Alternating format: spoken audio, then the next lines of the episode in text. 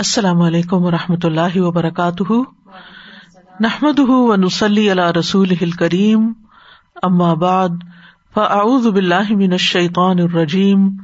بسم اللہ الرحمٰن الرحیم۔ ربش رحلی صدری ویسر علی عمری وحل العقدم السانی یفق قولی۔ لو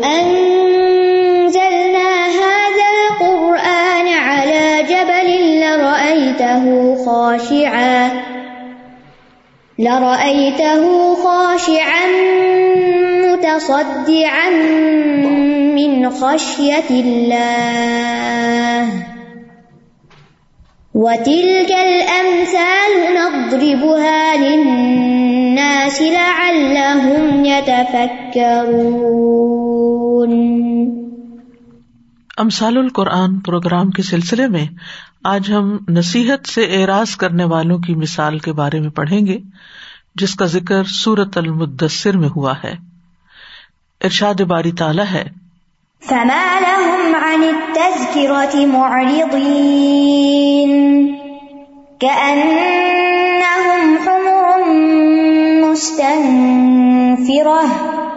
فرت من قسورة بل يريد كل امرئ منهم أن يؤتى صحفا منشرة كلا بل لا يخافون الآخرة كلا إنه تذكرة فمن شاء ذكره وما يذكرون إلا أن يشاء الله هو أهل التقوى وأهل المغفرة پھر انہیں کیا ہو گیا ہے کہ نصیحت سے منہ موڑ رہے ہیں؟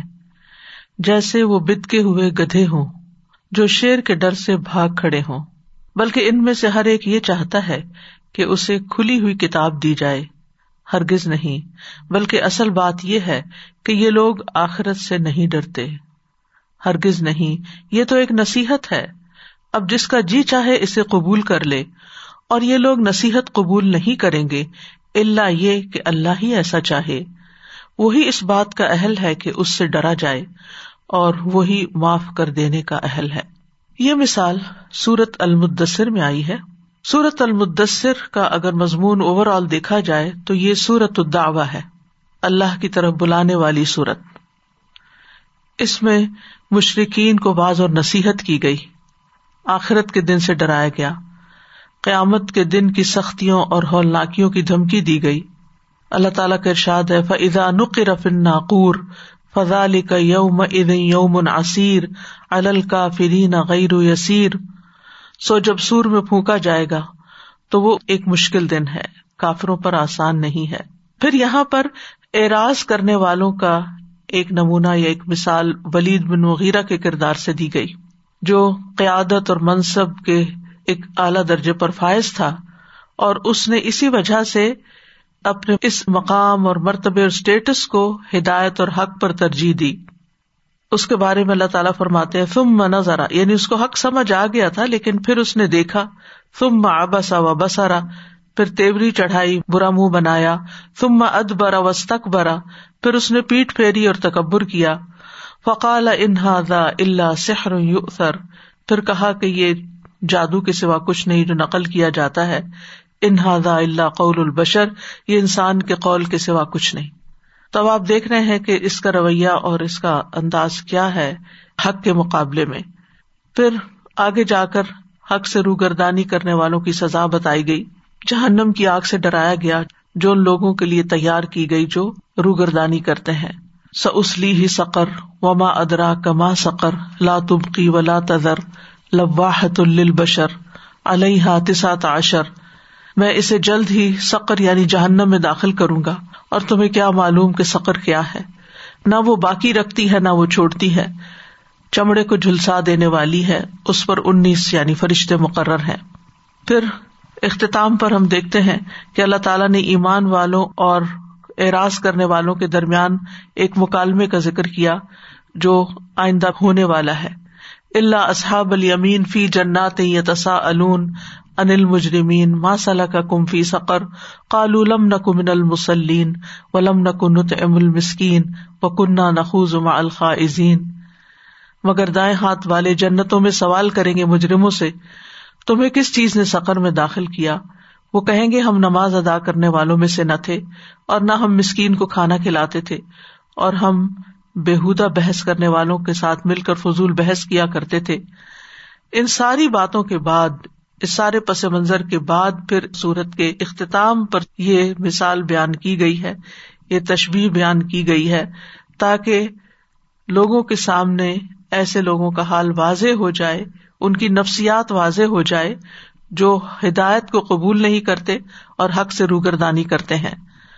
تو ارشاد باری تعالیٰ ہے، فما لہم ان تذکرتی معردین ان کو کیا ہے کہ تذکرہ سے اعراض برتتے ہیں۔ تذکرہ کہتے ہیں وہ چیز جس کے ذریعے کسی چیز کو یاد دلایا جائے یعنی یاد دہانی کرانے والی چیز۔ اور یہاں تذکرہ سے مراد قرآن مجید کی واض و نصیحت اور ارشادات، جن کے ساتھ نصیحت کی جاتی ہے، خصوصاً اس صورت کے اندر، کیونکہ سورت المدثر بہت ابتدائی صورتوں میں سے ہے۔ تو اس وقت ان کو جس چیز کے ساتھ بعض و نصیحت کی جا رہی تھی یعنی قرآن مجید، اس کی طرف اشارہ ہے۔ تو یہاں کفار کی حالت بیان کی گئی ہے کہ ان کو کیا ہوا ہے کہ آپ انہیں جس چیز کی دعوت دے رہے ہیں، جس چیز کی طرف بلا رہے ہیں، جس چیز کے ساتھ نصیحت کر رہے ہیں یا اسی سے بھاگ رہے ہیں، اسی سے روگردانی کر رہے ہیں، اسی سے اعراض برت رہے ہیں۔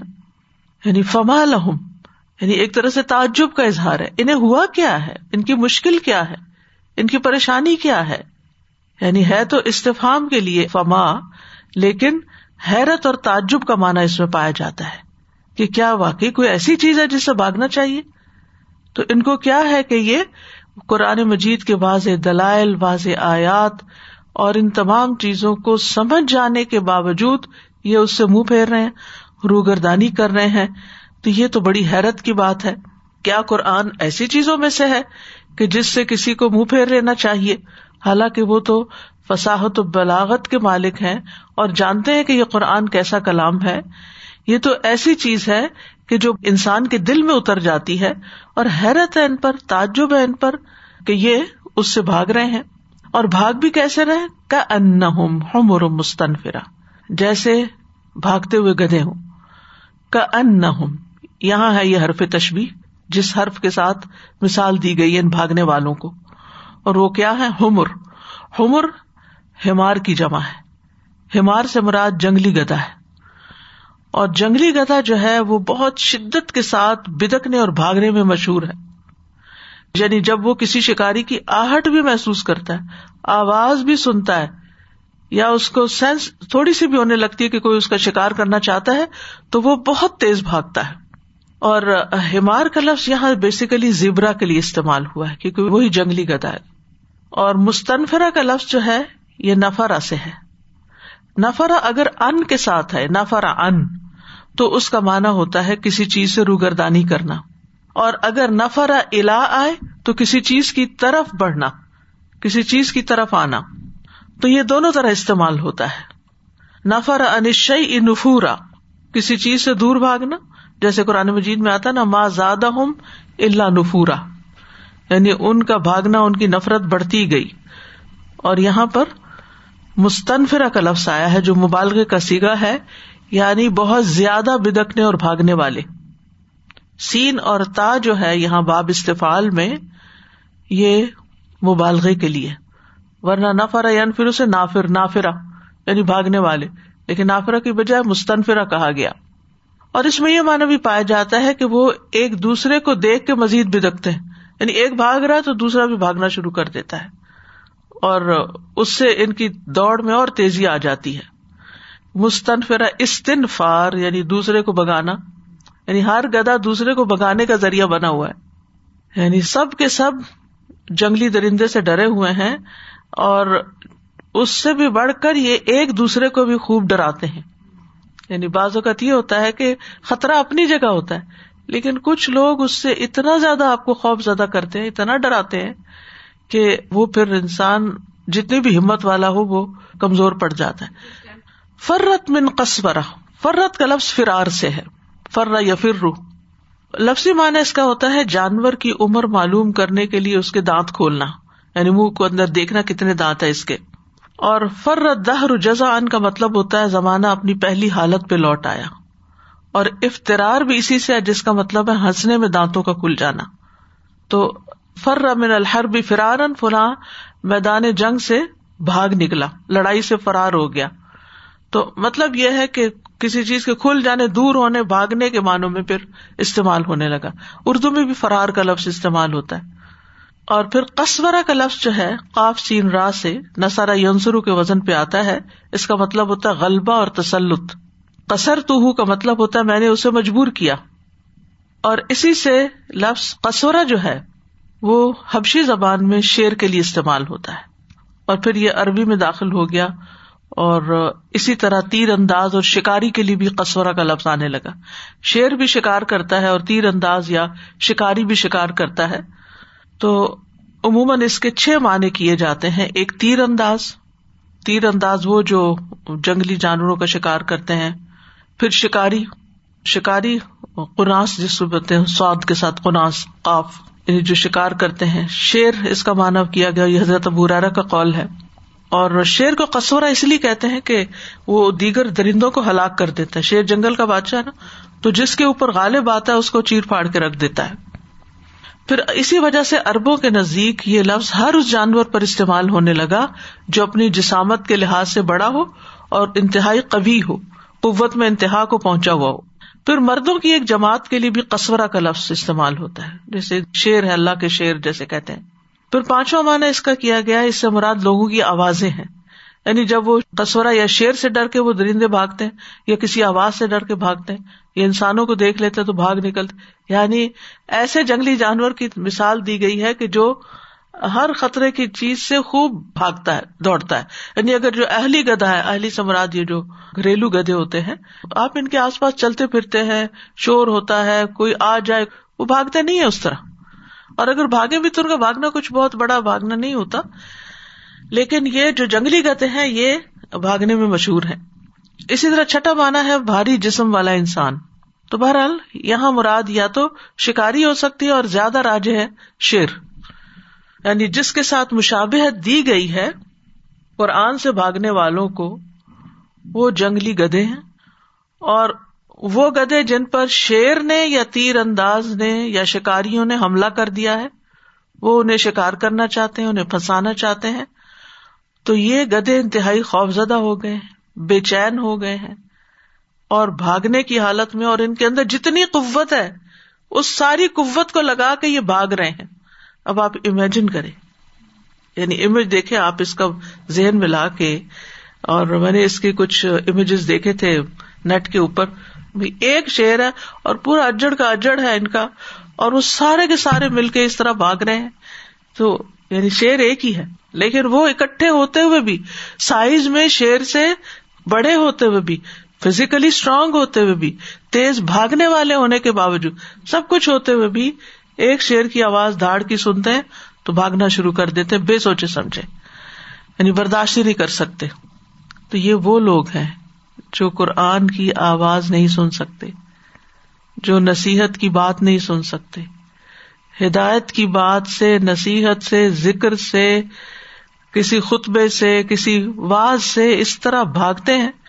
اور ایسی کئی مثالیں شاید آپ نے اپنے ذہن میں دیکھی ہوں گی۔ بعض اوقات آپ یوتھ کو دیکھیں کہ کس طرح مسجد میں اگر نماز کسی طرح پڑھنے چلے گئے اور نماز کے بعد امام صاحب نے اگر چھوٹی سی اسپیچ شروع کی ہے تو وہ ایک سیکنڈ کے لیے وہاں نہیں ٹکیں گے، نہ ذکر، نہ تصبیح اور اس طرح بھاگ نکلیں گے جیسے یہاں مثال دی گئی ہے کہ پتہ نہیں کو پکڑ لے گا اور کیا کر دے گا۔ تو ابتدائی طور پر تو یہ مثال بیان کی گئی ان لوگوں کے لیے جن کے سامنے نبی صلی اللہ علیہ وسلم قرآن کی دعوت پیش کر رہے تھے کہ وہ جنگلی گدھوں کی طرح بھاگتے ہیں قرآن سے اور ایک اور اعتبار سے اگر اس کو دیکھا جائے تو یہ ان کے ڈرپوک ہونے کی بھی دلیل ہے۔ یعنی شیر کی دھاڑ ہی سن کے جدھر منہ ہوتا ہے ادھر بھاگ نکلتے۔ اور اربوں کے یہاں اس قسم کے منظر جو تھے وہ عام تھے۔ تو ایسے انسانوں کو جو قرآن سننے کے بعد کچھ اثر قبول کرتے ہیں تو بجائے اس کے کہ قرآن کی طرف لپک آئے وہ ڈر کے بھاگ جاتے ہیں۔ لٹرلی لوگ بعض اوقات کہتے ہیں، آپ تو بہت ڈراتے ہیں۔ ہمیں تو درس کی مجلس میں جا کے پھر بہت ڈر لگتا ہے اور ہمیں خوف آنے لگتا ہے، ہمیں ڈپریشن ہونے لگتا ہے، اس لیے ہم نہیں جاتے۔ تو یہاں پر کچھ ایسی ہی بات کی گئی کہ وہ اتنے خوف زدہ ہیں کہ ان کی پریشانی کا حال دیکھنے کے لائق ہے۔ تو مشابت کی وجہ کیا ہے؟ شدید قسم کا بدکنا اراض کرنا، بھاگنا اور خوف زدہ ہونا۔ یہ ساری چیزیں ہیں جن کو بیان کیا گیا ہے ان گدوں کے بھاگنے کی شکل میں۔ یعنی ایک ہے حرف تشبی ایک ہے جس کو تشبی دی جا رہی، اور ایک ہے جس سے تشبی دی جا رہی، اور ایک ہے وہ وجہ جس کی بنا پہ تشبی دی جا رہی۔ تو وہ وجہ کیا ہے؟ ان کا قرآن سے بھاگنا اور خوف زدہ ہونا، اور دین سے بدکنا اور دین والوں سے بھاگنا۔ بل یوری دکل عمر امن ہوں صحف منشرا بلکہ ان میں سے ہر شخص یہ چاہتا ہے کہ اس کو کھلے صحیفے دیے جائیں۔ یورید و کلفظ اراد یورید سے ہے، جس کا مانا ہوتا ہے کسی چیز کو حاصل کرنے میں کوشش کرنا۔ ارادہ اصل میں اس قوت کا نام ہے جس میں خواہش، ضرورت اور آرزو کے جذبات ملے جلے ہوں۔ یعنی خواہش بھی ہو، ضرورت بھی ہو اور آپ کی تمنا بھی ہو۔ صحف کلب صحیفہ سے نکلا ہے۔ صحف۔ صحیفہ کہتے ہیں پھیلی ہوئی چیز کو۔ صحیفت الوجھ کہتے ہیں یعنی چہرے کا پھیلاؤ اور ایسی چیز جس میں کچھ لکھا جاتا ہے، وہ بھی صحیفہ کہلاتا ہے۔ اس کی جمع صحف اور صحائف آتی ہے۔ قرآن مجید میں آتا نا، صحف ابراہیم و موسا اور منشرہ کا لفظ جو ہے، یہ نشر کرنے سے اردو میں بھی لفظ استعمال ہوتا ہے۔ کسی چیز کو پھیلانا، یہ کپڑے کو پھیلانے کے لیے بھی استعمال ہوتا ہے، صحیفے کو پھیلانے کے لیے۔ آپ کو پتا پہلے کتابی شکل میں نہیں ہوتے تھے اسکرول ہوتے تھے، تو اس کو یوں پھیلا دیتے تھے، کھول کے انرول کرتے تھے۔ اسی طرح بارش کے آنے کے لیے بھی استعمال ہوتا ہے، نعمت کے عام کرنے کے لیے بھی، بات مشہور کر دینے کے لیے، نشر کر دی۔ تم نے کیا ساری دنیا میں اس کو نشر کر دیا؟ اور قرآن مجید میں آتا ہے وہ ادسف و نشرت، جب دفتر کھولے جائیں گے۔ اسی طرح نشرا کہتے ہیں، وہ جو جھاڑ پھونک کرتے ہیں نا، اس کے لیے بھی لفظ استعمال ہوتا ہے۔ تو ایسا صحیفہ جو کھلا ہوا ہو یعنی ایک تو رولڈ ہے نا، بند ہے، اور ایک ہے کھلا۔ کھلا کا مطلب یہ ہے کہ کھولنا بھی نہ پڑے تو سامنے ہی آ جائے۔ تو یہاں پر صحف منشرہ ایسے رجسٹر یا صحیفے جو کھلے ہوں، لپیٹے ہوئے نہ ہو کہ کوئی بھی دیکھے تو ان کو پڑھ سکے۔ تو ان کی روگردانی اور ان کی ضد کی یہاں مزید وضاحت کی گئی کہ یہ نصیحت قبول کرنے کی بجائے عجیب غریب مطالبے کر رہے ہیں۔ ان میں سے ہر ایک یہ چاہتا ہے کہ جب صبح اٹھے تو سر کے پاس کھلی کتاب پڑھی ہو جو اس کو بتائے کہ محمد صلی اللہ علیہ وسلم اللہ کے رسول ہیں اور یہ سب کچھ حق ہے۔ وہ چاہتے کہ انڈیویجلی ان کو پرسنل میسجز بھیجے جائیں۔ ایک ہوتا ہے نا کہ آپ گروپ میں میسج کر دیتے ہیں۔ سب لوگوں کے لیے کہیں پر اعلان کر دیتے ہیں۔ تو لوگ اس پہ توجہ نہیں دیتے۔ پھر اگر آپ ان کو ون بائی ون کرتے ہیں تو وہ اس کو پھر تھوڑا سا سنجیدگی کے ساتھ لیتے ہیں۔ تو یہاں پر چونکہ ان کے اندر تکبر تھا یہ اپنے آپ کو بڑی چیز سمجھتے تھے یعنی جو مشرقین کے سردار تھے خاص طور پر۔ تو وہ ضد کی بنا پر، انا کی وجہ سے، محمد صلی اللہ علیہ وسلم سے ضد کی وجہ سے وہ کیا چاہتے تھے کہ بجائے اس کے کہ سب کا پیغام ان پر اتارا جائے، ہم میں سے ہر ایک کے پاس نبوت آنی چاہیے، ہم میں سے ہر ایک کے ساتھ الگ الگ بات ہونی چاہیے، کیونکہ ہم زیادہ امپورٹینٹ لوگ بل یوری دکل عمر امن ہم میوتا صحف منشرا ایک تو یہ مانا ہو سکتا ہے ان کو اللہ کی کتاب دے دی جائے صحف صحیفہ سے۔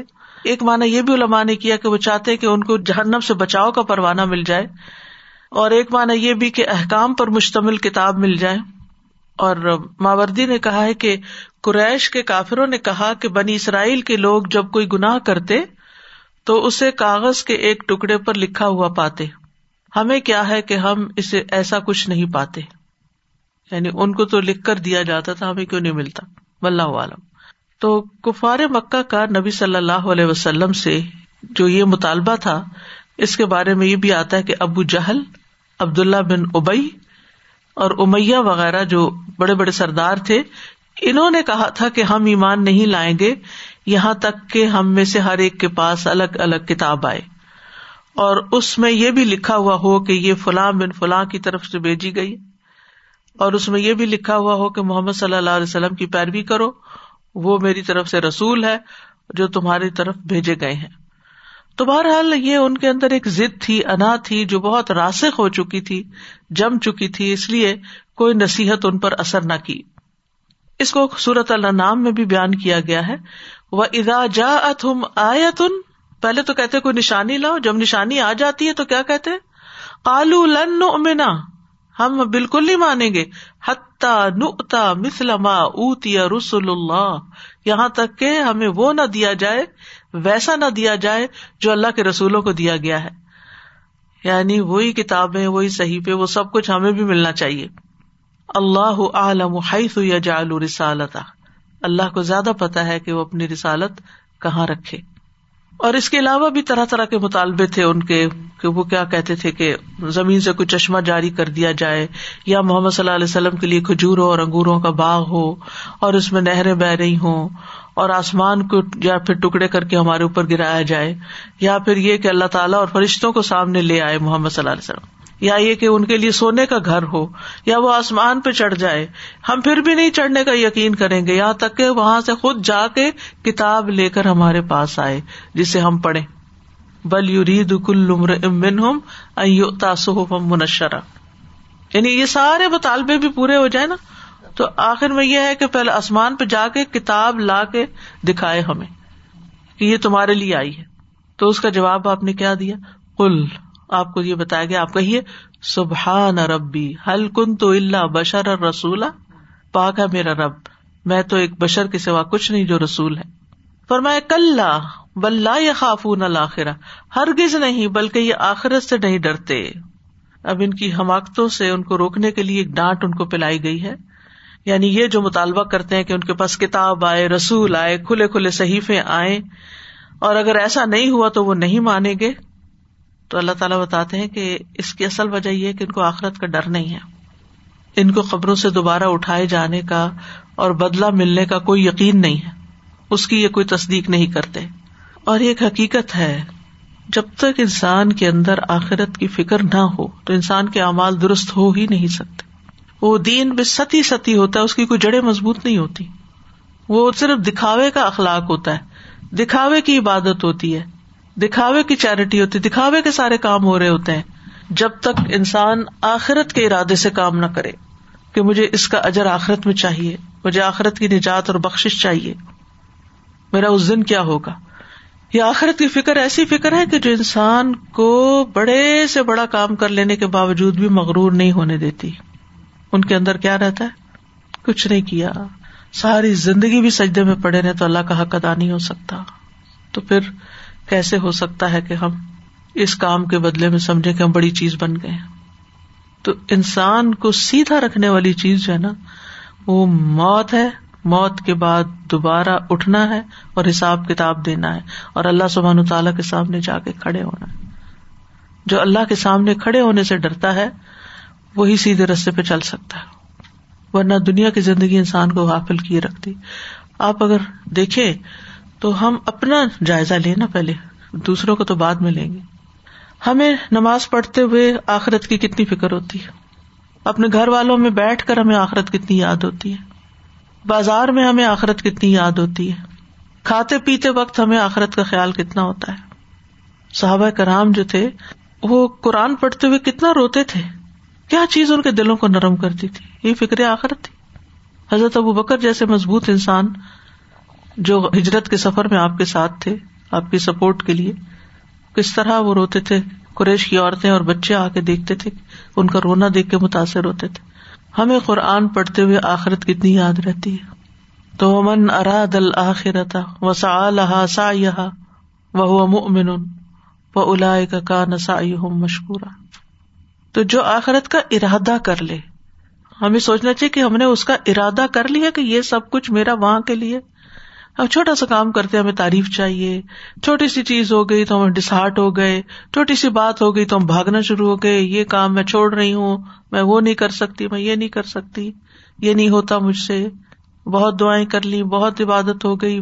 یہ سب کچھ دنیا کے لیے کر رہے تھے نا، اسی لیے تو استقامت نہیں آئی۔ تو یہ بہت بڑا مرض ہے انسان کے اندر۔ کسی نہ کسی سطح پر انسان کے اندر جو پایا جاتا ہے کہ کل بلّہ یا خاف نہ آخرت کا خوف نہیں رہتا۔ تو پھر ساری خرابیاں ہوتی۔ لوگوں کے ساتھ لڑائی جھگڑے، فتنے، فساد، بد اخلاقیاں، الزام تراشیاں زد یہ سب اس لیے ہے کہ آخرت کا خوف نہیں۔ اگر انسان کو پتا ہو کہ میں کسی کے ساتھ اتنے حساب کتاب کر رہا ہوں اور اس کے پیچھے پڑا ہوں، کل میرا بھی حساب ہونا ہے۔ وہ بنی اسرائیل کا ایک شخص جو لوگوں سے قرض کا لین دین کرتا تھا، تو اپنے غلاموں سے کہتا تھا جو اس کی لکھت پڑھت کرتے تھے کہ اگر کوئی شخص مجبور ہو تو اس کو مہلت دینا اور جو نہ دے سکے اس کو درگزر کر دینا، معاف کر دینا، قرضہ ہی معاف کر دینا۔ تو جب وہ فوت ہوا تو اللہ سبحان تعالیٰ نے اس وجہ سے اسے درگزر کیا کہ وہ لوگوں سے درگزر کرتا رہتا تھا۔ تو جب تک آخرت کو سامنے رکھ کے نیک مال نہ کیے جائیں، اس وقت تک نیکی نیکی نہیں ہے۔ وہ پھر صرف دکھاوا ہے یا بس ایک اوپری اوپری خانہ پوری ہے یا ایک لیپا پوتی ہے۔ کل بلا خافون الآخرا اس لیے یہ بڑی بڑی باتیں کرتے ہیں۔ کل ان نہ تذکرہ۔ ہرگز نہیں، یہ تو ایک نصیحت ہے۔ دوبارہ ڈانٹ پڑی ہے۔ کل حرف زجر ہے۔ یعنی ان کو ہرگز کوئی کھلی کتابیں نہیں دی جائیں گی۔ ان کو کوئی اور نصیحت نہیں کی جائے گی سوائے قرآن کے ساتھ کے۔ قرآن ہی واس کے لیے کافی ہے۔ کل ارگز نے تمہاری ساری باتیں غلط۔ ان نہا تذکرہ۔ یہ ہے نصیحت۔ فمن شاہ زکرا جس کا دل چاہتا ہے نصیحت لے لے۔ زکرا کا لفظ ذکر سے ہے۔ ذکر یاد دہانی کے لیے بھی آتا ہے۔ ذکر کا لفظ کبھی دل یا زبان پر کسی چیز کے حاضر ہونے کے معنی میں آتا ہے۔ اسی لیے کہا جاتا ہے کہ ذکر دو طرح کا ہوتا ہے قلبی ہوتا ہے لسانی ہوتا ہے۔ پھر ان میں سے بھی ایک دو قسم پر ہے۔ ایک ہے بھولنے کے بعد کوئی چیز یاد آنا، اور دوسرا ہے بغیر بھولے کسی چیز کو ہمیشہ یاد رکھنا۔ یاد سے محب ہی نہ ہونے دینا۔ اللہ کا ذکر کرو کا کیا مطلب اگر بھول جائے دوبارہ شروع کر دو، یاد آنے پر۔ ورنہ تو ہونا کیا چاہیے کہ کسی وقت بھولو ہی نہ۔ ذکر تو یہ ہے کہ بھولو ہی نہ۔ تو فمن شاہ ذکر، جس کا جی چاہتا ہے نصیحت لے۔ یعنی قرآن سے رہنمائی لینا ہر ایک کے لیے ممکن ہے۔ یعنی قرآن کو پڑھنا، اس کو یاد کرنا، اس کو سمجھنا۔ جو بھی چاہے اس سے یہ فائدہ اٹھا سکتا ہے۔ فمن شاہ لیکن اصل بات ہے شاہ کی، چاہت کی۔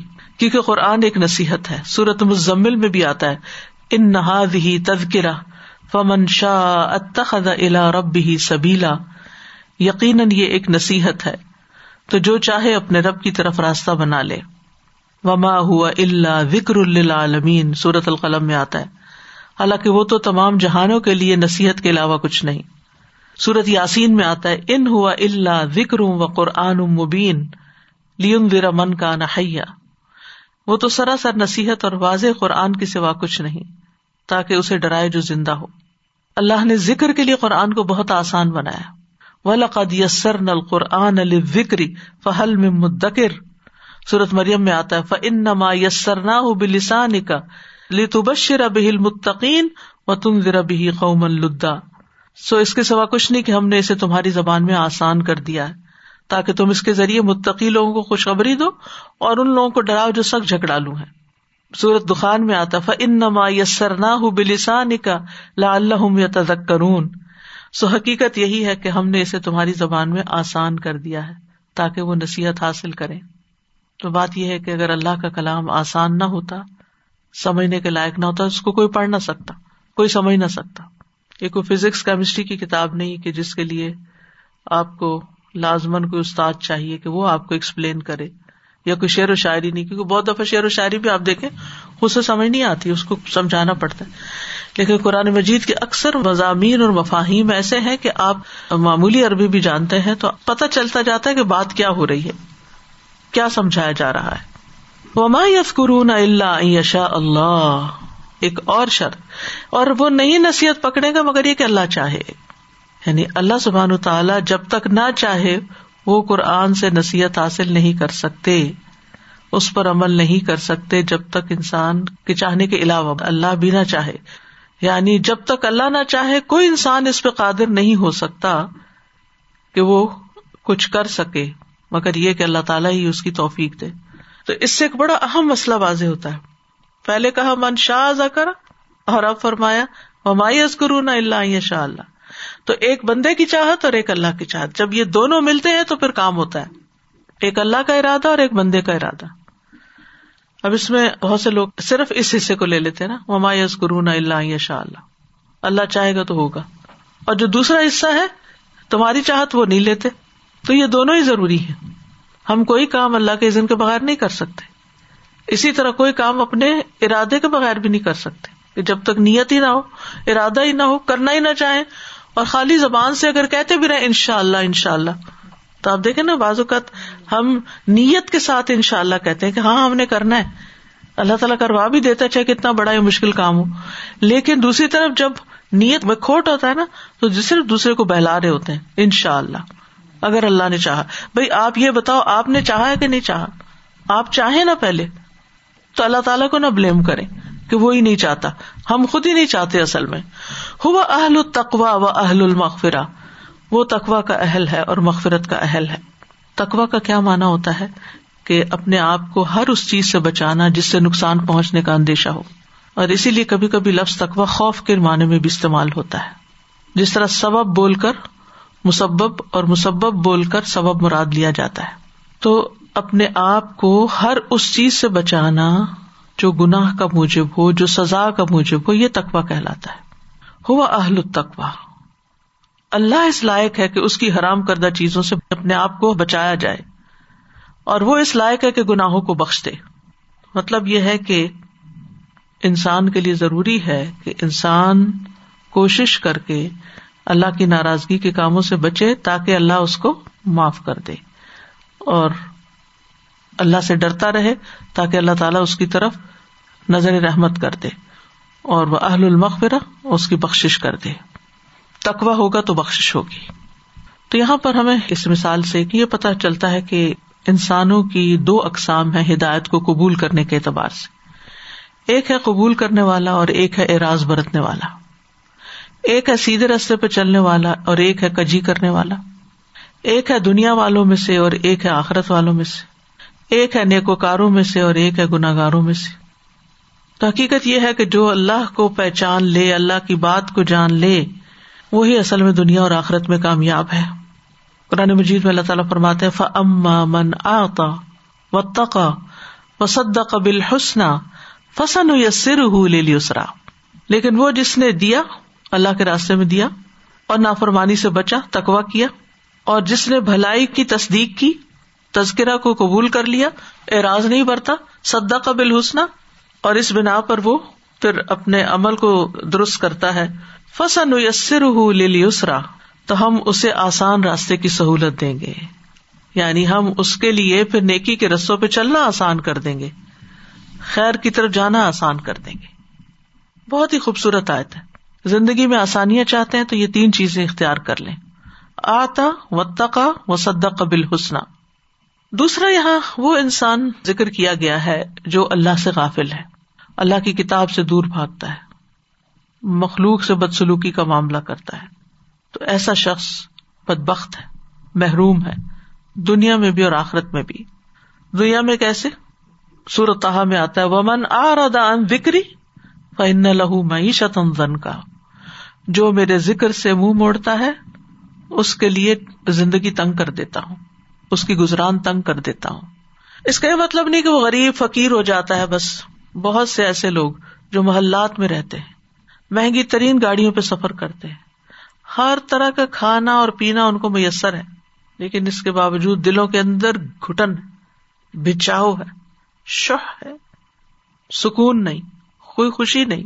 یہ سارا مرض جو ہے، دور ہو سکتا ہے جب انسان اللہ کی طرف رجوع کرے۔ اس کی کتاب کی طرف رجوع کرے، تذکرہ کو قبول کر لے۔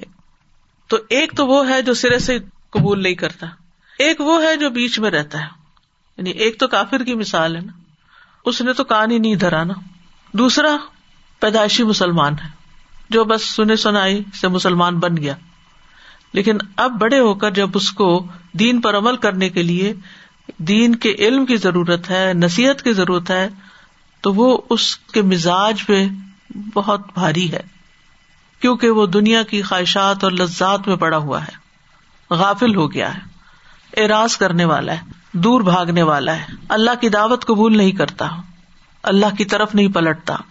نصیحت کا کوئی اثر قبول نہیں کرتا، اپنی زندگی کے لیے کچھ نہیں کرتا۔ وہ صرف لذتوں اور خواہشات کی تکمیل میں منہمک رہتا ہے۔ ایسا انسان گدے جیسا ہے۔ جو نہ اپنی عقل استعمال کرے، نہ شعور استعمال کرے، بلکہ صرف کھانا، پینا اور دیگر لذات کے پیچھے بھاگنا ہی اس کی زندگی کا مقصد رہ جائے۔ وہ انتہائی ناسمجھ انسان۔ گدے کے بارے میں ہم مثال پڑ چکے ہیں۔ ان چیزوں کو دوہرا لیجیے ذہن میں کہ کس طرح ایک گدھا جو ہے، وہ حماقت کی تصویر ہوتا ہے۔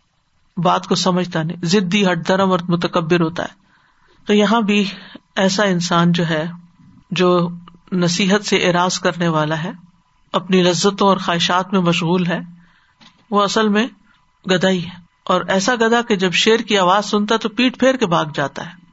کسی چیز کو نہیں دیکھتا اور نہ کوئی ڈائریکشن وہ تعین کرتا، وہ جدھر منہ آئے بھاگ پڑتا ہے۔ تو جو شخص بھی رب سے منہ پھیر کر اپنی خواہشات کی طرف، دنیا کی طرف، لذتوں کی طرف اپنا رخ کر لیتا ہے، موج میلے کی طرف، تو یہ اس کی مثال ہے۔ یعنی جو دنیا کو نہیں چھوڑ سکتا، دنیا کی رونقوں کو نہیں چھوڑ سکتا۔ تو یہاں ایسے شخص کو ہمار وحشی سے تشبی دی گئی ہے۔ اور اس سے مراد جیسے کہ میں نے پہلے بھی ارض کیا کہ زیبرا لیا جاتا ہے کیونکہ یہ جنگلی گدھا ہے۔ ہمار وحشی اس کو کہتے ہیں۔ رسول اللہ صلی اللہ علیہ وسلم کے زمانے میں یہ جانور موجود تھا۔ ابو قطع نے جس جنگلی گدھے کا شکار کیا تھا وہ یہی تھا۔ عمرے کے لیے جب جا رہے تھے احرام پہنے ہوئے تو وہ ابو قطع جو تھے وہ نہیں پہنے ہوئے تھے اور وہ پھر شکار کر رہے تھے۔ جزیرت العرب میں زیبرا پایا جاتا تھا۔ یہ اصل میں زیبرا جو تھا، یہ افریقی نسل سے ہے اور ایسٹ افریقہ اور ساؤتھ افریقہ میں کثرت سے پایا جاتا ہے۔ تو جب یورپ اور ایشیا کو ملانے والی یہ نہر نہر سویز نہیں بنی تھی، تو یہ ہوتا تھا کہ یہ جانور جو تھے افریقہ سے مائگریٹ کر کے جزیرت العرب میں بھی آ جاتے تھے۔ لیکن اب بیچ میں پانی آ گیا، جس کی وجہ سے جہاز تو گزر رہے ہیں، مگر ان جانوروں کا آنا جانا بند ہو گیا۔ جس کی وجہ سے یہاں ان کی پیدائش ختم ہو گئی۔ زیبرا جو ہے یہ بھاری جسم کا ہوتا ہے، پتلی ٹانگیں ہوتی ہیں، دم لمبی ہوتی ہے، سر بھی لمبا ہوتا ہے، گردن بھی لمبی اور اس پہ چھوٹے چھوٹے بال ہوتے ہیں۔ اور یہ مخلوق سبزی خور ہے۔ دن کا بیشتر حصہ گھاس کھانے میں گزرتا ہے۔ کبھی کبھار پتے، جھاڑیوں کی پھلیاں اور چھال بھی کھاتے ہیں۔ تازہ گھاس اور پانی کے لیے مسلسل سفر کرتے یعنی چلتے رہتے ہیں۔ جہاں مرضی کی چیز ملی، کھائے، پیا، پھر چل دیے۔ اور کہتے ہیں کہ یہ سب چراگاہوں کی تلاش میں بازوقت ہزاروں میل کا سفر طے کر لیتے ہیں کہ وہ اپنا پیٹ بھر سکے اور اپنی پیاس بجھا سکے یہ ایک سوشل جانور ہے، مل جل کے رہتے ہیں، اکٹھے رہتے ہیں، گروہوں کی شکل میں، جن کو ریوڑ کہتے ہیں۔ اور جب وہ کھانا کھانے کے لیے نئے میدانوں کی طرف ہجرت کرتے ہیں تو ان کی تعداد ہزاروں پر مشتمل ہوتی ہے اور اپنے سفر کے دوران دوسرے چرنے والوں کے ساتھ بھی مل جاتے ہیں۔ اگر آپ بلڈر بیسٹ کے نام سے سرچ کریں تو آپ کو بڑے بڑے جمع غفیر نظر آئیں گے ان کے۔ یہ حملہ آور جانور بھی ہے۔ اگر کوئی حملہ کر دے تو سارا گروپ مل کے پھر جواب دیتا ہے۔ اور بظاہر دیکھنے میں بہت خوبصورت ہے، زبردست ڈیزائن ہے اس کی اسکن پر، لیکن اگریسو بھی بہت ہے۔ اگر یہ کاٹ جائے یا لات مار جائے تو اتنا شدید ہوتا ہے کہ جس سے بہت نقصان ہو سکتا ہے، انسان مر بھی سکتا ہے۔ زیبرا کو پال نہیں سکتے، بجائے اس کے بڑا خوبصورت ہے، سب کچھ آپ اپنے گھر کے گارڈن میں لا کے اس کو باندھ نہیں سکتے۔ جیسے گھوڑوں اور گدوں کو اللہ نے ہمارے لیے مسخر کیا تو زیبرا بھی ہے، تو اسی قسم کی شکل کا، لیکن یہ ہمارے لیے مسخر نہیں ہے۔ اور، بعض لوگوں نے کوشش بھی کی کہ اس کو بطور سواری استعمال کیا جائے، لیکن یہ ہاتھ نہیں آیا قابو نہیں آیا، نہیں کر سکے۔ اس کی شخصیت ہی ایسی ہے کہ وہ اکثر جگہوں سے بھاگ نکلتے ہیں، ہاتھ نہیں آتے۔ تو ان کی بقا کے لیے شاید ضروری ہے کہ یہ کم دوستی رکھے اور انسانوں سے تو بالکل دوستی نہ رکھے تاکہ وہ ان کو ذبح کر کر کے کھا ہی نہ لے۔ اس کے برعکس جو گھریلو گدا ہوتا ہے وہ انسانوں سے مانوس ہوتا ہے، گھریلو کاموں میں پانی لانا، لے جانا اور سامان کی برد برت حتیٰ کہ سواری کے لیے بھی استعمال ہوتا ہے۔ لیکن یہ اس کے مقابلے میں کسی کام کا نہیں۔ اب آپ دیکھیے جب اس سے تشبیح دی گئی ایسے انسان کو، تو اس سے گدے کی ساری شخصیت کا اگر آپ مطالعہ کریں، اس کی ہیبٹس کا، اس کی سائیکالوجی کا، ایسے انسانوں کو پھر اس سے تشبیح دیں، ان جیسا دیکھیں کہ جو نصیحت سے اور قرآن سے اور خیر کی بات سے دور بھاگتے ہیں۔ تو اس مثال سے جو باتیں ہمیں سمجھ آتی ہیں، وہ سب سے پہلی بات یہ کہ نصیحت کی بات سننی چاہیے، اس میں دلچسپی لینی چاہیے، چاہے نفس پہ کتنا ہی گرا ہو۔ اور آپ دیکھیں گے کہ ایک دفعہ اگر آپ سننا شروع کر دیتے نا، تو پھر آہستہ آہستہ اس سے مانوس ہو جاتے، پھر آپ کو مشکل بھی نہیں لگتی، پھر آپ کے دل میں وہ جگہ بنانے لگتی ہے۔ اللہ سبحان تعالیٰ جس کے ساتھ بھلائی کا ارادہ کرتا ہے، اس کو حق بات سنوا دیتا ہے۔ ولو علم اللہ فیم خیرن لسما اہم ولو اسما اہم لطول وہم موردون اگر اللہ ایسے لوگوں میں کچھ بھی بھلائی دیکھتا تو انہیں سننے کی توفیق بخش دیتا۔ اور اگر وہ انہیں یہ توفیق دے بھی دیتا تو بے روخی کے ساتھ پیٹ پھیر جاتے۔ یعنی اللہ تعالیٰ زبردستی کسی کو نہیں سناتا۔ حدیث میں بھی آتا نا میور اللہ بھی خیرن یو فکے ہو پھر دین جس کے ساتھ اللہ بھلائی کا ارادہ کرتا ہے، اللہ تعالیٰ اس کو دین کی سمجھ دے دیتا ہے۔ اور مومن کی صفت بھی حدیث میں یہ بتائی گئی ہے کہ جب اسے نصیحت کی جاتی ہے تو وہ بعض و نصیحت قبول کرتا ہے۔ وہ بات سن لیتا ہے، وہ سمجھتا ہے، وہ عمل کرتا ہے۔ اور نصیحت سنتے وقت مومن کا رویہ کیا ہوتا ہے؟ ان نمل من الدین ادا ذکر اللہ وجلت قلوب ہوں و ادا تلیت علیہم آیات زادت ہم ایمان و اللہ رب یا توکلون سچے مومن تو وہ ہے کہ جب ان کے سامنے اللہ کا ذکر کیا جائے تو ان کے دل کانپ اٹھتے ہیں۔ اور جب اللہ کی آیات انہیں سنائی جائے تو ان کا ایمان اور بڑھ جاتا ہے اور وہ اپنے رب پر بھروسہ رکھتے ہیں۔ لیکن اس کے برعکس غیر مومن کیا ہے؟ بشیر و نذیرہ فعارد اکثر فہم لا یسمون نبی صلی اللہ علیہ وسلم کو اللہ تعالیٰ نے بشارت دینے والا، ڈرانے والا بنا کر بھیجا، تو ان کے اکثر نے منہ موڑ لیا، وہ سنتے ہی نہیں۔ وقال قلوب نافی اکنہ۔ کہنے لگے کہ ہمارے دل تو پردوں میں بنی اسرائیل نے بھی یہ کہا تھا نا قلوب نا غلف۔ تو یہ بھی کہتے فی اکنت مما تدونا اے جو باتیں تم ہمیں بتاتے ہو، جس چیز کی طرف تم ہمیں دعوت دیتے ہو ہماری سمجھ میں نہیں آتی، وفی آزان نہ وقر کانوں میں بھی بوجھ ہے۔ وہ بئی نہ بئی کا حجاب، ہمارے اور تمہارے درمیان ایک حجاب ہے یعنی ہماری کمیونیکیشن نہیں ہو سکتی۔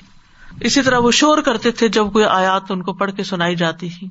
وہ کہتے تھے، لا تسم لحاظ القرآن ولغفی اللہ کم تغلیبون نصیحت قبول کرنے کی بجائے یعنی وہ بدکنے والا گدا جو ہے نا، دوسروں کو بھی ڈراتا ہے اور دوسروں کو بھی منع کرتا ہے تو یہ اوروں کو بھی روکتے تھے۔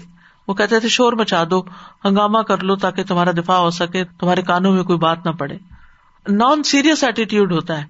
یعنی کچھ لوگ اگر کسی ایسی مجلس میں پکڑ پکڑا کے لائے بھی جائیں تو وہ توجہ سے بات نہیں سنتے۔ صورت المبیا میں آتا ہے، ما من ذکر رب محدث وهم يلعبون۔ بس کھیلتے ہوئے ہی نصیحت لیتے ہیں۔ توجہ نہیں کرتے، سنجیدگی سے نہیں لیتے، سوچتے نہیں اس کے بارے میں۔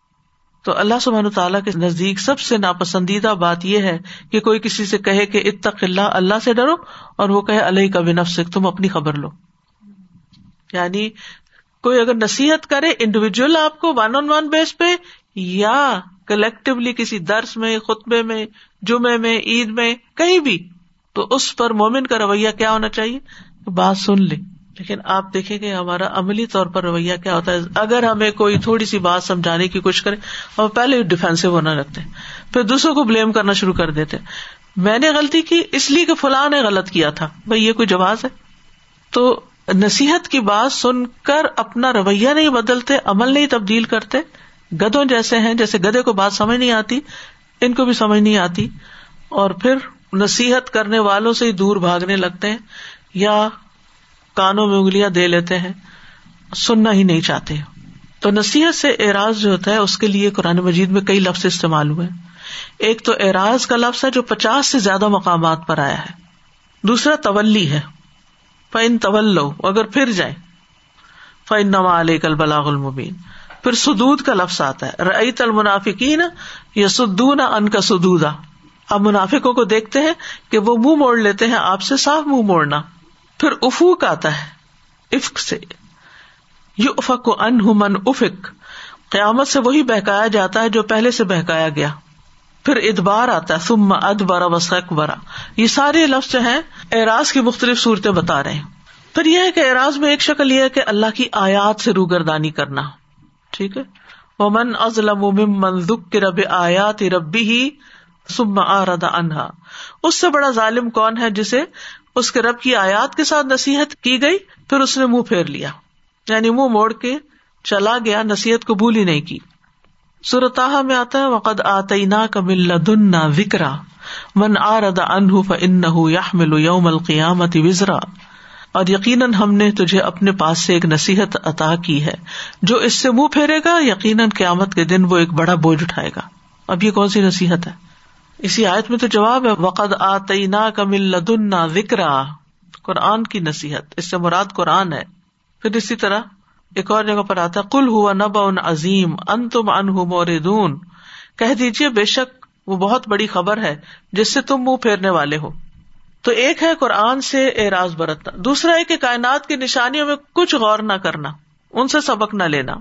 جس کے بارے میں سورت یوسف میں آتا ہے وہ آیت سماوات ابل اردی یا مرون علیہ انہا موردون اور آسمانوں اور زمین میں کتنی ہی نشانیاں ہیں جن پر سے وہ گزرتے ہیں اور وہ ان سے بے دھیان ہوتے ہیں۔ توجہ ہی نہیں کرتے، عبرت ہی نہیں لیتے، کوئی سبق نہیں لیتے۔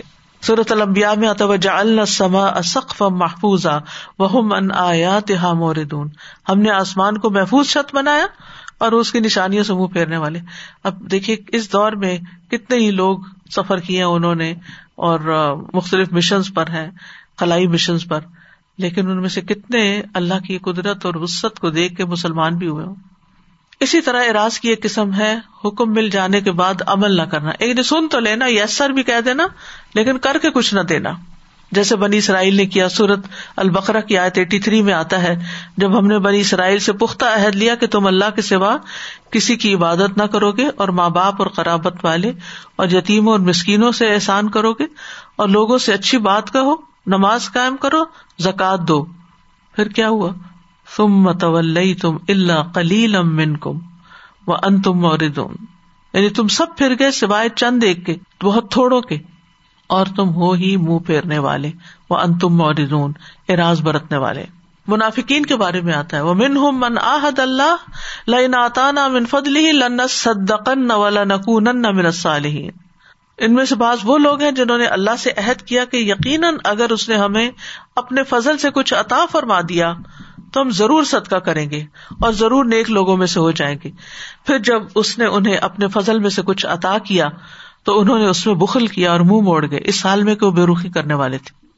تیسری صورت ہے آخرت سے اراض برتنا۔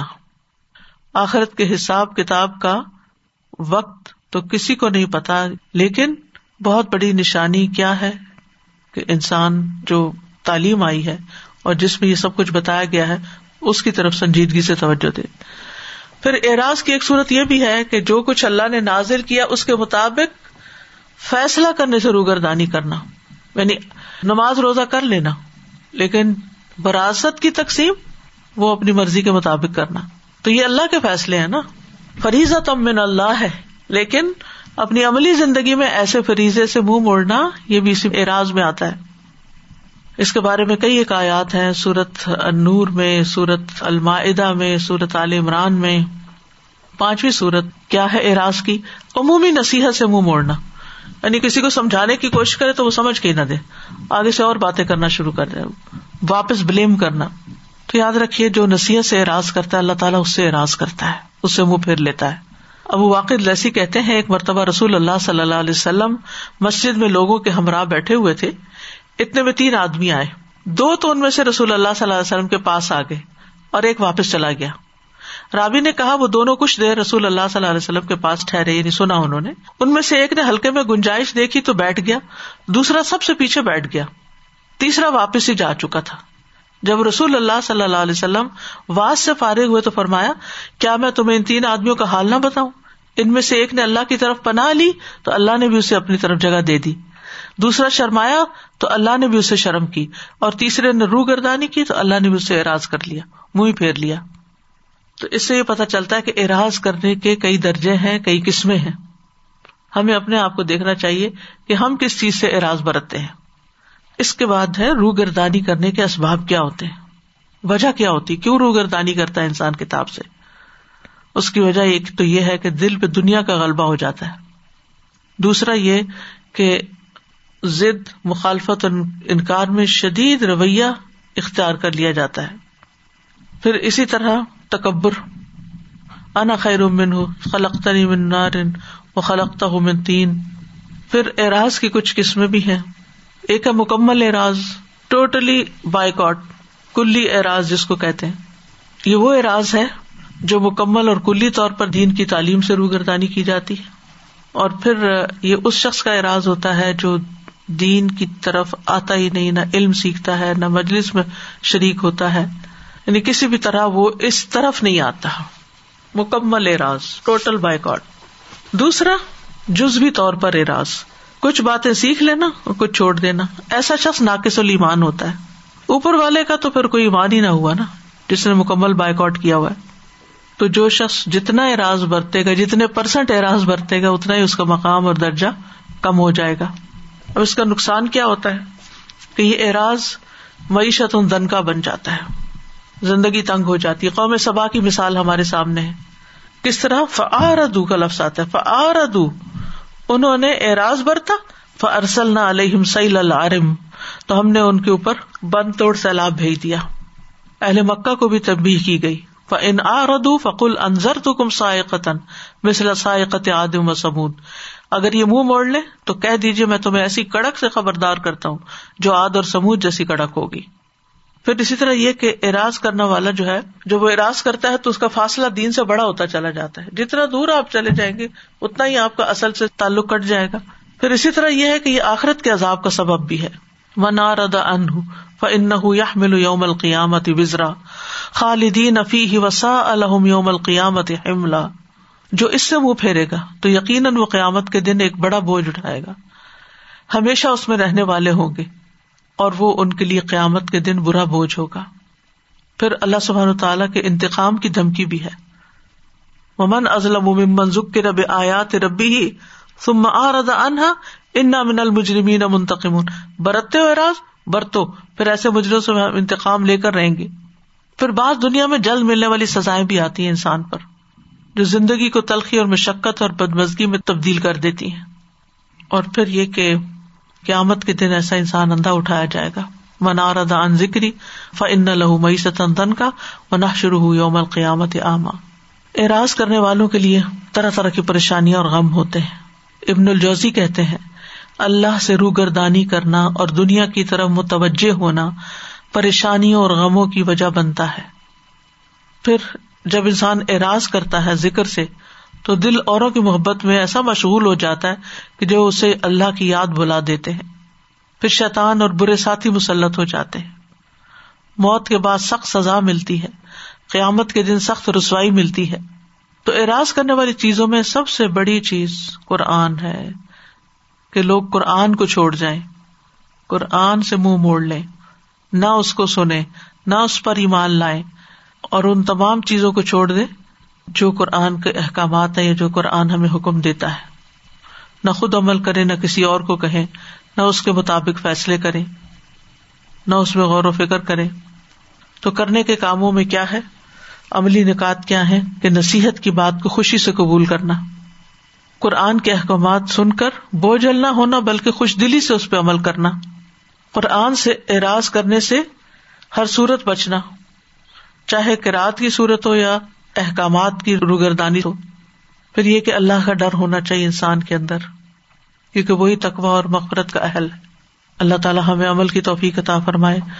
سمے نہ و اطانا غفران کر بنا و کل مسیر اللہ انی اصل کل ہدا و تقا و لافاف ولغنا اللہ دنی و سدنی اللہ احسن عاقبت نا فل عمور کلحا و اجر نامن خزی دنیا و عذاب الآخرہ یا اللہ، تو ہمارے دلوں کو ہدایت پہ آنے کے بعد ٹیڑھا نہ کرنا اور ہم سے مرتے دم تک دین کی اور قرآن کی خدمت لیتے رہنا۔ یا رب العالمین، تمام بیماروں کو صحت عطا فرما۔ یا اللہ، سارے دکھی لوگوں کے دکھ دور فرما۔ یا رب العالمین، ہر ایک کی پریشانی دور فرما۔ یا اللہ، تو اپنی رحمت فرما دے اور ساروں کے اوپر جو مشکل وقت آیا اس کو اپنی رحمت سے دور کر دے۔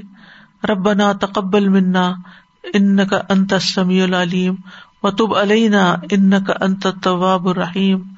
سبحان ربی کا رب العزت عما یسفون و سلام المرسلین و الحمد للہ رب العالمین. فما لهم عن التذكرة معرضين كأنهم حمر مستنفرة فرت من قسورة. بل يريد كل امرئ منهم أن يؤتى صحفا منشرة. كلا، بل لا يخافون الآخرة. كلا، إنه تذكرة. فمن شاء ذكره.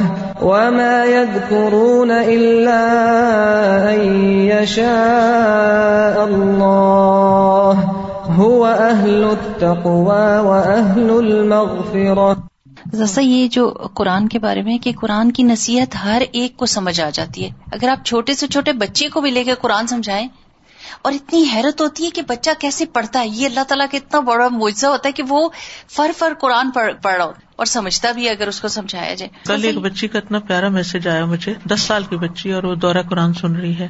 اور وہ سمجھتی ہے اچھا بلا تو توجہ سے سن رہی۔ اسی طرح کچھ عرصہ پہلے ایک بچے کی مدد کا فون آیا انہوں نے بچے سے بھی بات کروائی۔ انہوں نے شاید آٹھ سال میں حفظ کر لیا اور اس کے بعد گراط اور گرامر ابھی شاید دس گیارہ سال کا اور کیا کچھ وہ سیکھ رہا ہے۔ تو یہ ہے کہ یعنی ہم بہانے کرتے رہتے ہیں کہ ہماری عمر زیادہ ہو گئی ہے یا ابھی تو بچے ہیں۔ اور ابھی جوانی کی مصروفیات ہیں، تو جنہوں نے کرنا ہوتا ہے، کچھ کام وہ کر جاتے ہیں۔ نیت اور رغبت ہونی چاہیے۔ لو أنزلنا هذا القرآن على جبل لرأيته خاشعا متصدعا من خشية الله وتلك الأمثال نضربها للناس لعلهم يتفكرون. آخر داوانا ان الحمد للہ رب العالمین سبحان اللہ و بحمد کا اشد اللہ اللہ اللہ انت استخر کا و اطوب السلام علیکم و رحمۃ اللہ وبرکاتہ